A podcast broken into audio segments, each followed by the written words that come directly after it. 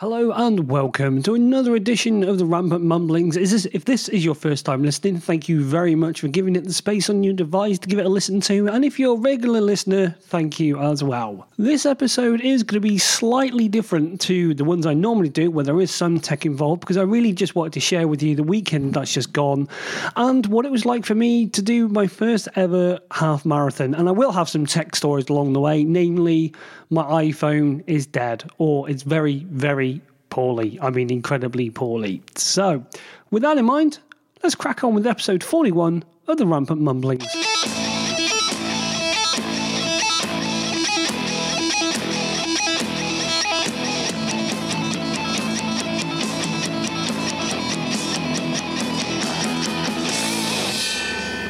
So, where do we start? Well, let's go from booking the accommodation. And as, as people like, well, if you listened to the show before, you know that I like to try and use my iOS device whenever possible, just purely because I like to see if things live up to the marketing hype. And, well, is it possible? So, I went ahead and used Airbnb, primarily because it was getting so horrifically, horrifically expensive. I mean, for the two nights in car um, in Newcastle, I should say, you're looking at around about 140 per 140 pounds PPPN per person per night. So I was quite ecstatic when I found a room on Airbnb for 35 and then I realised it's per person per night. Airbnb really, really doesn't make that abundantly clear. So that was all sorted out, all good the journey up. Well, before we get to the journey up, we packed up, and then Saturday morning, it was a case of dropping the dogs off to the kennels. So they absolutely loved that until they realised that we we're abandoning them again for the weekend. And then is the drive. 420 miles using Apple Maps. And I think it, for once it was all right. It got us all the way there. There were one or two spots where maybe the mapping information was a little bit off and it would say follow the road, follow, turn right. Well, actually, it should say bear round to the right, but nothing major. Google would have probably got that wrong. And at roughly about 6:20 p.m. we arrived after an almighty eight and a half hours driving. Now, to be fair, we did stop along the way. The car didn't miss a beat, but lordy, lordy, we were absolutely beaten. So we checked in, and of course, I completely forgot that Airbnb is you're basically renting someone's spare room. So, of course, being a little bit disorientated, not quite with it after being in a car for all that long I'm shown to a room, and it can only be described as a room with the most minimal amount of stuff as possible, which is, yeah, fair enough. You are in someone's spare room. Not bad. The host, Rick, was really, really nice, really accommodating, uh, even if he did have to mention that. Um, in fact, he gave some good hints and tips about using Airbnb, which I will share in another podcast, hopefully. It was then time to venture out onto the Geordie streets, and I honestly thought that it was a bit of an urban legend about just how short the skirts were up north. No. Even my girlfriend commented saying blinking heck they're short or something something along those lines anyway. It is definitely definitely a party time. So we again you know, before running, we go and load up with pasta. There's a brilliant, brilliant place in Newcastle upon Tyne called Panis, spelt P A N I S, where we got two really nice bowls of pasta with something and a glass of wine for £35. Highly, highly recommend it. And it's got a five star review for me on the old TripAdvisor as well. After one or two more drinks, and literally really was one or two more drinks, which is, you know, just to settle the nerves, which I think is fair enough bed. Wake up in the morning and then have a bit of a panic attack because I realised that the one job I had to do on the way up when I wasn't driving the full distance was create a playlist. Now, bitter experiences taught me that there's absolutely no point trying to use your phone unless it's for Runkeeper, Strava, or any other sort of fitness tracking app unless you're running a very, very small race. I've done it once or twice before, and the second that there seems to be more than 20 people on a mobile phone, civilization as we know it collapses and data becomes pretty useless. So, being early in the morning in a strange place, not quite knowing where to go, we still got to drop off the bags and get everything else sorted with the gel packs. The gel pack, that. There was one gel pack that decided it was going to be my nemesis throughout the entire race, including taking down my iPhone, which I'll go into in a moment. But anyway, there I am going through my music, tapping on one item at a time to download it, and then creating a playlist. So I thought, right, I'll download this, download this. And I thought, oh, there's got to be an easier way than this. And this is where my tech tip of the day comes from. Did you know, and let's face it, you probably did, you can create a playlist on your iPhone, add music to it, and the little three dots down in the bottom right, if you click on them and say make available offline, if you're if you're using Apple Music or Apple Match, or is it Apple Mix Matches? I, I can't remember what it's called now. If you select make available offline, it then downloads all of the songs in your queue, which is absolutely brilliant. And I wish I'd found that out with more than half hours ago before we, we had to go to the start line. Walking to the start line was brilliant because our accommodation was literally about five minutes away from St James's Park. And then it was another, I'd say about a mile and a half from the start to our starting position. No, probably about a mile, I would say, from where the actual start line was to where we actually got through to our pens. And we, we were right at the back, and that was done with a bit of tactical sense because I never run 12 miles before. The maximum I've ever done has been six, and the maximum time I've ever run is for one hour. So I was really, really entering the unknown zone here. The clock starts counting down as it's 10.30, we've 10 minutes to go, and the, all the organisers are whipping everyone up. The music comes over the tannoy system, and we're almost ready to go. 1040 comes and goes. Bang. The gun goes, and it's time for the race for the rest of us. The elite athletes have already gone at this point. Mile one, excellent, no problem at all. Running with the other half, having a bit of fun, although she doesn't seem to appreciate my overly chipper demeanour when we're running. In fact, it's something like, Will you please stop doing that? You're winding me up, but in a, a little bit more terse language, shall we say. Mile two comes and goes. And then the gel pack incident happens. So I'm running along thinking, right, I'm just going to check my bag, check everything's going. I put my hand into my uh, into my bag that I've got that I'm wearing, and oh no, all I can feel is a sticky, sticky, horrible, gloopy, sugary, glucosey mess. Turns out that the gel pack from hell that we packed last night, that I knew had a little bit of a hole in it, had decided to get, well, the hole had decided to get bigger of its own accord.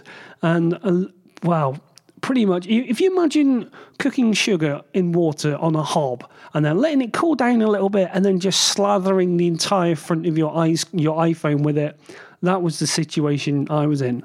But I persevered. I kept a hold of that gel pack, thinking, Ma, okay, I'll have that. And I had a spare bag, so I wrapped up my iPhone in the bag. Mile 2.7, just before me and the, me and the girlfriend decided to go, right, I'm going to run my race, you're going to run your race. Go to check my phone just for my splits and everything it had somehow even managed to undo the. I swear to God, it had undone the bag. It was a Ziploc bag, and yet it still managed to get in there and get and slather my iPhone, which now means I have an iPhone where Touch ID doesn't work, the microphone barely works, the speaker sounds like it's distorted and muffled, and it's just a horrible, horrible mess. And Apple have been absolutely useless in helping with this saying the only thing we can recommend to you, sir, is either you pay us 50, uh, 30 pounds to send it to us, or you drive the three hours each way to go and get it repaired. But anyway, let's go back to the race. Now, as I said to you earlier on, the maximum distance I've ever run has been six miles, which is about an hour, which is about 10 minutes a mile. Now, there was a small, small, small part of me that was going to aim for trying to do 13.1 miles in under two hours. It soon became painfully clear that I wasn't going to be able to do that. Not for any fault of my own. Well, I say that. I don't actually know if I would have done it in hindsight, and hindsight's a brilliant thing, but when you're running with so many people, it's really, really hard to get your stride right, to get your pace right, because you're is it's that scene out of dodgeball, dodge, duck, dodge, weave, duck, dive, and dodge. I'll have to go and get the sound clip for that before I publish this. So running in a straight line, you can do it, but you're always stuck behind someone, and you'd be amazed at the amount of people who just suddenly slam on the anchors in front of you. They just go, ah, right, la la la, stop. Oh, good lord. No, don't get me wrong, you know, I'm patient. You know, I was patient up until about mile nine where I had a bit of a small tangent to myself. But so we're going along. And also, one thing I've got to mention here is that you can't run on the sides of, on the verges because if you run on the verges, you're going up on the verge, coming off the verge, and then you're always jumping over a bottle or something, or there's people cheering you on. And you know, you don't want to be in the way of them as much as they don't want to be in the way of you. So it's challenging to say the least.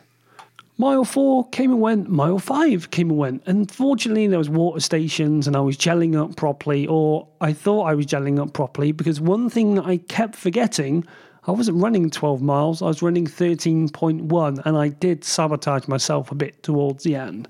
Mile six comes in, comes and goes. We're on the Gateshead Road, which is a really long road, and especially even longer when you've never run this distance and this far and you don't know if you're going to be able to do it. I mean, you are literally, I was looking out thinking, right, I've just done six miles, I'm halfway there. And then a few seconds later, it hit me yet again. I was like, no, I'm not halfway there seven and a bit miles is there. But what was confusing even more was that runkeeper, whenever I hit a six mile, when I hit the six mile mark, it said I'd done 6.2 miles because obviously you're ducking and diving, and dodging between people, and that adds all adds to the distance. After mile six, mile seven comes, and then between mile seven and nine, things were very, very hard work. The roads were narrow. It was still a dual carriageway, but like I say, you're sharing this with you know, upwards of 57,000 people, obviously not all at the same time, but yeah, it's not exactly a big situation. Then after mile nine to heading towards mile 10, that's when the pain came in. That's when the legs were starting to go, the mind was starting to go.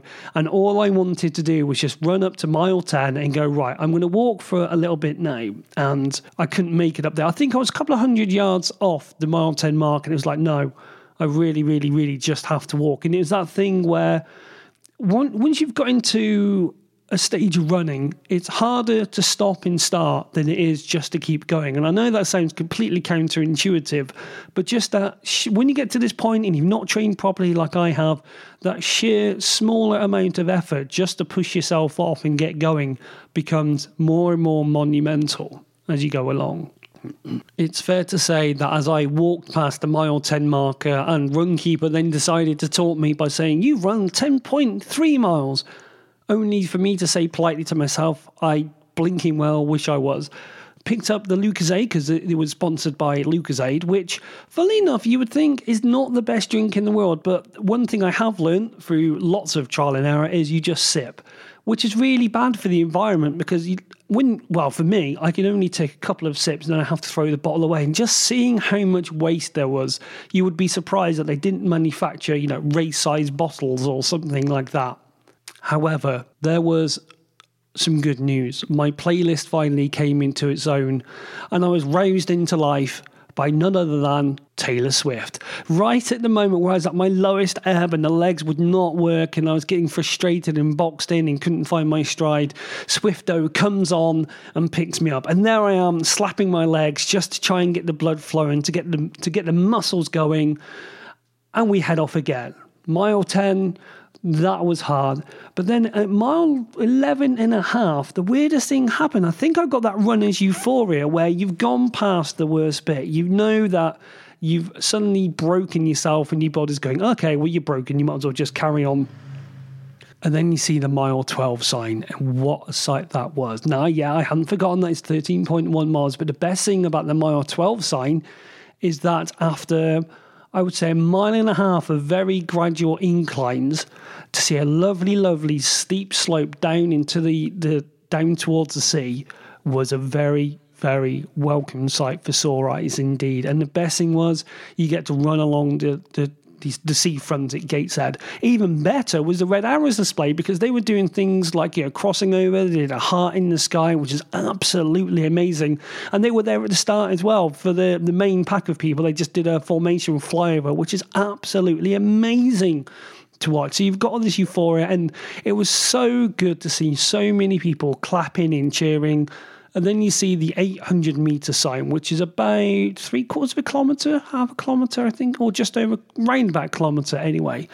From 800 to 400 felt like an eternity. But then, funny thing is, you hit the 400 meters to the end, and suddenly you just find that extra little thing inside you. And at the 200 meter mark, somehow I managed to pick up my legs and just do a, a bit of a quick sprint, which turned out to be quite good actually. Because looking at my finishing times, I was, uh, you know, if I'd have gone that little bit faster, but we can all say that. And then there was the end, crossing the line and hearing the beep beep. And at that moment of crossing line, that's when my body and my brain, I'm pretty sure, went into some sort of state of shock at just sort of doing it. I, I, I wouldn't, I, I don't mind admitting it. I was emotional. I was close to tears at having done something that I never thought I would done. And this all started less than a year ago for me. I, mean, I was sat on my sofa pretty much this time last year doing nothing. And it just happened to be that I thought, you know what, everyone's on about getting healthy, and the girlfriend was running a lot. And I started all this just by doing a Couch to 5K, using a Couch to 5K app. So, what do you do after you've finished? Well, you go on the Twitter and the Facebook which of course was completely pointless because there's so many people there, the cell phones and everything just can't cope yet again. Thankfully, though, the Great North Run, when you cross, it automatically tweets and Facebooks your finish time. So even if you did well or even if you didn't, it's up there for the world to see the gel pack instant had taken its well i'm not going to say the gel pack had taken its toll on my phone but for weeks now i've been running ios 9 betas. I know they're not supposed to be the best but i've put it on ios 9.1 what happens is the battery runs down faster than ever before. You get to 20% low power. You can blink fart look the other way, come back to your phone, then it says 10%, and this is in low power mode, and then it just shuts off. And it's been getting worse and worse and worse and worse. So I didn't really have a chance to tweet or do anything. I was going to do a latch cast, which may have gone up. I don't actually know because, again, the phone just absolutely died. Funny thing was, after the start, the, I was just there and I was I was a little bit comatose. The body's in shock, the mind's in shock. I'm stretching out, and you know when the organisers comes up saying, "Oh, you're right, pal," and just touches me on the back, you know, a bit of a sign of affection and all that. And I was stretching, and it was at that point I collapsed. My legs at that moment just gave out from underneath me. And, you know, fair dues to the organiser. He did stretch me out, ask if I was okay, and before he moved on. And that was it then. I was just in this comatose state of shock, waiting for Emma to finish, just walking around like a zombie. But I did get my medal, which is the most important thing, and a t shirt, which obviously I've not stopped wearing since Sunday. And fair dues to Emma, when she saw me, she looked at me and said, Are you okay? And I, I was literally incapable of answering. I think yeah, like I said, I must have been in a state of shock. So thankfully, having a yeah, world's best girlfriend, I got fed, I got watered, and even better, we went for a couple of pints afterward, which is allowed because that's good post recovery. And only two fifty a pint. Check that out, two fifty a pint on a race day. That was absolutely amazing. Even better, the buses back from Gateshead to Newcastle were only £3.50 each, and they took the rat run so we weren't stuck in traffic. And we got dropped outside, funnily enough, another pub, which was brilliant. So we thought, well, there's no point going straight back home to open up the Prosecco. I mean, that's how we celebrate all of our little races and achievements with some Prosecco. Of course, iPhone died, tried to charge it up, wouldn't charge up, get in there with a cotton bud. I wish I'd had the Apple Watch with me. I did take it with me.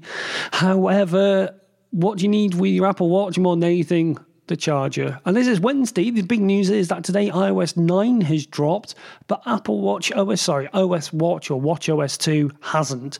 Bit disappointing as I've got another run in three weeks. Yes, that's right. Not content with doing one half marathon a month, I'm doing two in his little time. So in two weeks, uh, sorry, in three weeks' time, I'll be running the Cardiff Half Marathon. I think that really covers it all. I mean, obviously we had to drive back, and that was another eight and a half hour drive where it was rainy, rainy, sunny, and then absolutely howled it down and flooded us. But even worse, when we got back, we thought, right, we'll order some pizza, which is good recovery food, apparently. Well, I'm not going to disagree with the other half on that one.